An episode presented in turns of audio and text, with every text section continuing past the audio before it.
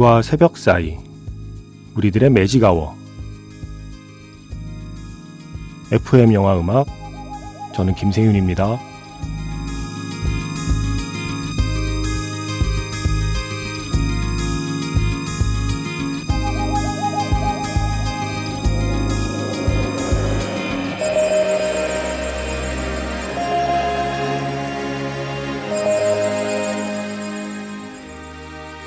설날 연휴 특집 21세기 best movie score 40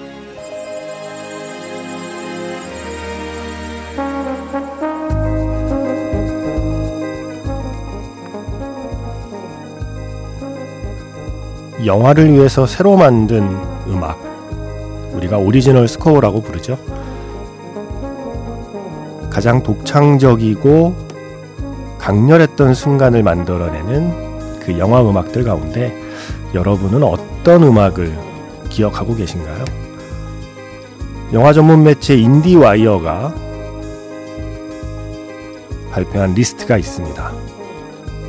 21세기 best movie score 40 설날 연휴 첫날 오늘은 40위부터 만나보겠습니다.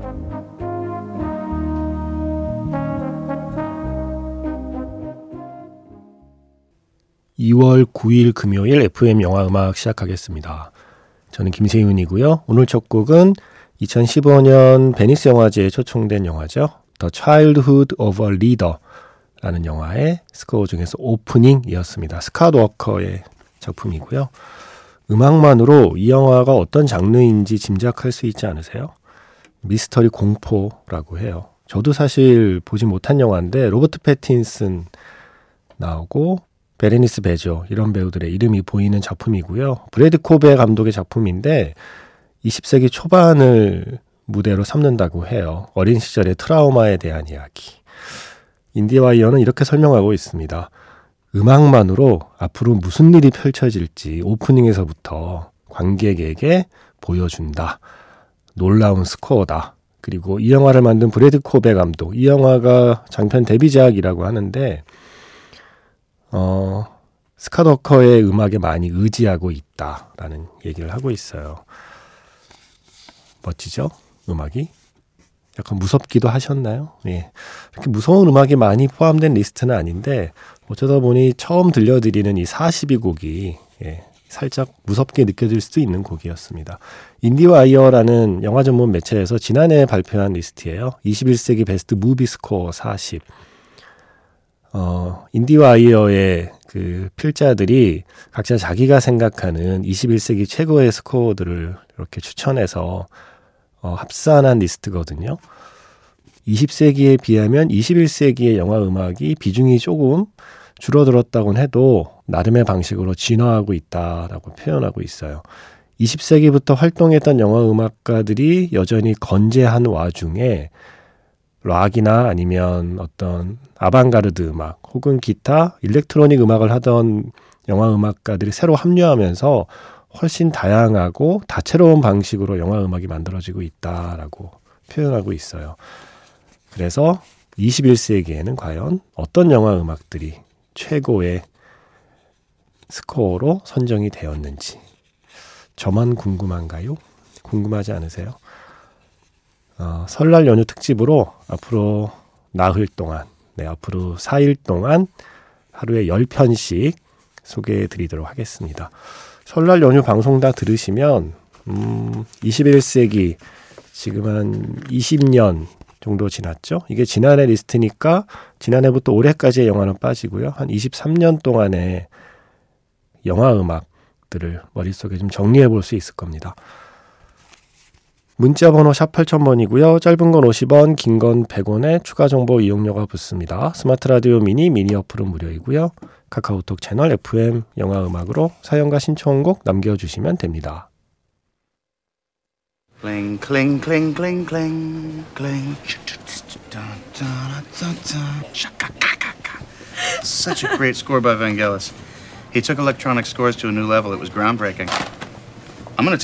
Later. Okay, driving Miss Daisy, Hans. Very unexpected. Do you remember how great it was? Roodle-dee-doo, scroodle-dee-doo, Rootin' deedin' doo, da-da-da-da-da. That's sassy. Love it. 20세기에는 이런 영화 스코어들이 사랑받았죠. Sometimes I get self-conscious about my guy. Ra-da-da-da. And scraddle-da. Are you embarrassed by this Game I've started to play? 그렇다면 21세기에는 어떤 영화 스코어들이 사랑받고 있을까요? Ba-dum. Two notes. 설날 연휴 특집 villain. 21세기 I don't know what to 베스트 무비. 스코어 Totally bro. 40으로 Where have 확인해 보세요. gone, Joe DiMaggio? I bet you didn't know. That was all written for the movie. It was a score, technically. I did know that one. 39위를 차지한 영화는 블랙팬서입니다. 루드비 고란손의 스코어였죠. Nations End Titles였고요. 음, 인디와이어는 이렇게 설명하고 있어요. 그들의 그 behind를 소개하고 있는데 루드비 고란손하고 라이언 쿠글러 감독이 영화 만들기 전에 한 달 동안 아프리카를 여행하면서 아프리카 전통 음악, 아프리카 민속 음악을 공부했다고 해요. 그리고 와칸다라는 곳이 어, 외부 세계와 한 번도 접촉을 한 적 없는 세계로 설정되어 있기 때문에 아프리카 음악들 가운데 식민시대 이전의 음악들을 reference로 삼았다고 합니다. 그러니까 외부 그 서구의 음악적인 영향을 받기 이전의 전통 음악을 reference로 삼아서 그 독특한 타악기 소리 있죠. 그게 바로 세네갈 드럼의 어, 그 소리를 그 비트를 기본 바탕에 깔고 스코어를 만든 거죠. 그래서 수많은 마블 시네마틱 유니버스 영화들의 스코어 중에서도 가장 독창적이고 돋보이는 스코어로 남았다라고 블랙팬서의 스코어를 극찬하고 있네요. 39위였습니다. 자, 38위는 애니메이션입니다. Up. Married Life라는 스코어 기억하시죠? 우리 모두 좋아하는 영화 Up의 그 오프닝 장면. 칼과 그리고 엘리였죠. 그 두 사람의 어릴 때 만나서 함께 나이 들어가며 어 엘리가 먼저 세상을 떠날 때까지의 이야기를 한편의 단편 영화처럼 보여주는 그 오프닝에 마이클 지아키노의 이 음악이 없었으면 음, 우리가 과연 눈물을 흘렸을까요? 라고 말하면서 인디와이어는 달콤하지만 지나치게 달달하진 않은 음악이었다라고 평가하고 있습니다. 그리고 이어서 한 곡 더 들려드릴 텐데요. 37위 데니 보일 감독의 스티브 잡스의 스코어입니다. It's Not Working 준비했고요. 다니엘 펜버튼의 스코어인데 이 스티브 잡스라는 영화가 독특한 구성이잖아요. 어, 스티브 잡스의 일대기를 쭉 그려내는 게 아니라 크게 한 세 번의 어, 그 제품 런칭 행사의 backstage 무대를 세 번 정도 담아내는 방식으로 구성하고 있어요. 1984년 맥킨토시 런칭 행사, 88년 넥스트 컴퓨터 런칭 행사, 그리고 1998년 아이맥 런칭 행사. 그때마다의 그 뒤에 backstage를 어, 집중해서 다루는 방식으로 스티브 잡스의 전기 영화를 만들었거든요. 그래서 이 스코어를 보면 조금씩 조금씩 기술이 진화함에 따라서 사용하는 악기를 다르게 쓰고 있대요. 처음에는 아날로그 신디사이저를 쓰다가 나중에 end credit쯤 가면 이제 완전한 디지털 음악으로 구성한다는 거죠. 그래서 시나리오의 구성에 맞게 영화 음악의 전개 방식 그리고 악기 선택을 절묘하게 결합시킨 방식이라고 이 스코어를 극찬하고 있습니다. 그래서 영화 업에서 Married Life 그리고 스티브 잡스에서 It's Not Working 두 곡 이어 듣겠습니다. 설날 연휴 특집 21세기 베스트 movie score 40 영화 전문 매체 인디와이어가 선정한 리스트 소개해드리고 있는데요. 38위를 차지한 영화 애니메이션 업에서 Married Life 마이클 지아키노의 음악으로 시작해서 지금 끝난 곡은요. 37위 데니 보일 감독의 영화 스티브 잡스에서 It's Not Working이었습니다. 다니엘 펨버튼의 스코어였고요. 36위를 차지한 영화는 우리에게도 익숙한 영화입니다. 하울의 움직이는 성. 인생의 회전목마를 인디와이어는 선정했네요. 20세기의 거장이 21세기에도 여전히 멋진 작업을 만들어내고 있다라는 설명을 하고 있습니다. 어, 뭐 이건 사실 더 이상의 설명이 필요 없는 명곡이니까요. 오히려 36위밖에 안 돼? 라고 생각할 정도의 스코어, 하울의 움직이는 성이 36위고요. 35위는 클라우드 아틀라스예요. 이게 어 워쇼스키하고 그리고 톰 티크베어가 함께 만든 영화죠. 배두나 배우도 출연하고 뭐 톰 행크스도 출연하고 했던 영화요. 클라우드 아틀라스가 1인 다역이잖아요. 한 배우가 여러 명의 역할을 연기를 하고 여러 시대 또 여러 나라가 배경으로 등장하는 작품이잖아요. 그래서 영화 음악도 거기에 발맞춰서 1인 다역으로 만들어내는 스토리답게 기본 모티프를 다양한 방식으로 변주해서 쓰는 스코어라고 설명하고 있어요. 그것도 아주 다양한 나라의 음악 스타일을 바꾸어 가면서 그래서 클라우드 아틀라스의 스토리텔링 방식과 발맞춘 영화 음악 스코어 작곡 방식이 인상적이었다라고 얘기하고 있습니다. 36위를 차지한 하울의 움직이는 성에서 인생의 회전목마 그리고 영화 클라우드 아틀라스에서는 opening title 두 곡 이어 듣겠습니다. 21세기 최고의 movie score 40 가운데 36위를 차지한 하울의 움직이는 성에서 인생의 회전목마 히사이시조의 스코어였고요. 이어서 35위 클라우드 아틀라스의 opening title 톰 티크베어, 조니 클리맥, 라이놀트 하일이 함께한 스코어였습니다. 어, 34위를 차지한 영화는 2013년 작품 벨이라는 작품입니다. 18세기 영국이 배경이고요. 흑인과 백인 사이의 혼혈로 태어나서 정당한 대우를 받지 못했던 주인공의 이야기를 그리고 있습니다. 음악을 레이첼 포트만이 맡았거든요. 제가 좋아하는 음악가인데 뭐가 제일 음, 원데이라는 영화 있죠. 예, 원데이의 We Had Today 같은 그 아름다운 선율을 만들어낸 분이에요. 레이첼 포트만. 여성 영화 음악가인데 이 벨이라는 작품 18세기를 배경으로 한 시대극에 너무나 잘 어울리는 영화 음악가 선택이었다고 생각합니다. old fashion 하면서도 old fashion이 낡았다는 뜻으로 사용하고 있는 게 아니고요.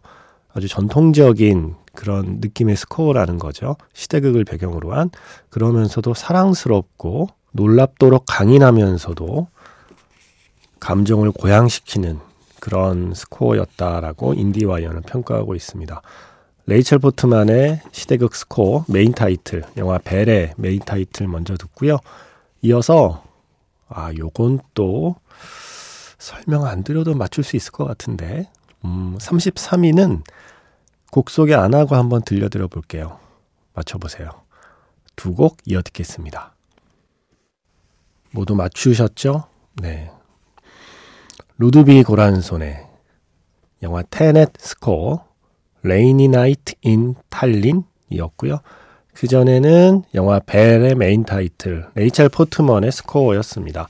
이 테넷의 음악이 33위를 차지했습니다. 어, 스케줄이 안 맞아서 늘 함께 작업하던 한스 짐머랑 일을 못하게 됐고 크리스토퍼 놀란 감독이 대신 루드비 고란송과 작업을 했잖아요. 그러니까 첫 번째 선택은 아니었던 거예요. 한스 짐머가 일지망이었던 거예요. 그런데 인디와이어는 조금 잔인한 얘기를 하고 있습니다. 한스 짐머가 하는 것보다 훨 나았다. 어, 불쌍한 한스 짐머. 예. 한스 짐머가 음악을 만약에 했다면 이만큼 안 나왔을 거다. 루드비 고란손이 맡은 덕분에 스코어가 훨씬 더 근사하게 나왔다라고 평가를 하고 있네요. 그러면서 이 영화 테넷의 스코어는 블레이드 러너 그리고 트론 트론 새로운 시작이죠. 한국 개봉 제목은 그리고 아키라 그리고 물론 한스 짐머의 인셉션까지 이런 작품들과 어깨를 나란히 할 수 있는 아주 기념비적인 블록버스터 그리고 SF 장르의 스코어가 나왔다라고 이야기를 하고 있습니다.